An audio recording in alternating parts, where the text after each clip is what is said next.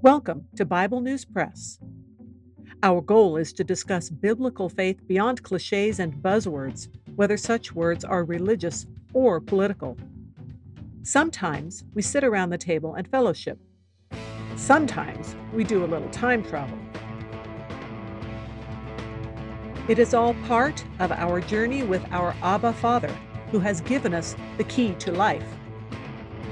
We do it with Jesus, and we do it together.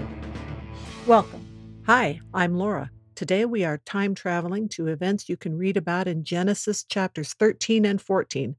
So, as reported by Bible News Press via the Genesis Review, prisoners held by Chedorlaomer are released. In a surprising turn of events, all of the prisoners recently taken by General Chedorlaomer and his coalition of four have been freed. The prisoners were part of a rebel force known as the Five Kings that was attempting to break away from coalition control.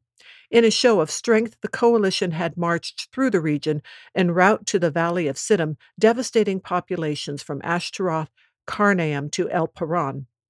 The final goal, the capture of the Five Kings' leaders, was a short-lived victory when the coalition was caught off guard by a private army during the night.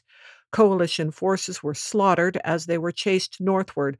All captives and stolen goods are reported now to be safely home. Tar pits in the Valley of Siddam were blamed by the Five Kings for their defeat. Some of the rebel squads fell into them. Their fate is as yet unknown. Many of the other troops escaped into the surrounding hills, leading to speculation that the rebel army was unprepared for the encounter. The hero of the hour is a man named Abram, the Hebrew. He used his own personal funds to outfit his army troops, many of whom have actually been on this career track since birth. The limited but loyal corps followed Mister Hebrew's strategy of a nighttime attack with remarkable success. Mister Hebrew denies any political affiliation, claiming that he was simply protecting some family members. He refused to accept any rewards or tokens of honor. A ceremony set up by the Five Kings to recognize Mister Hebrew, presided over by a leader of Sodom, was eclipsed by the arrival of the king of Salem.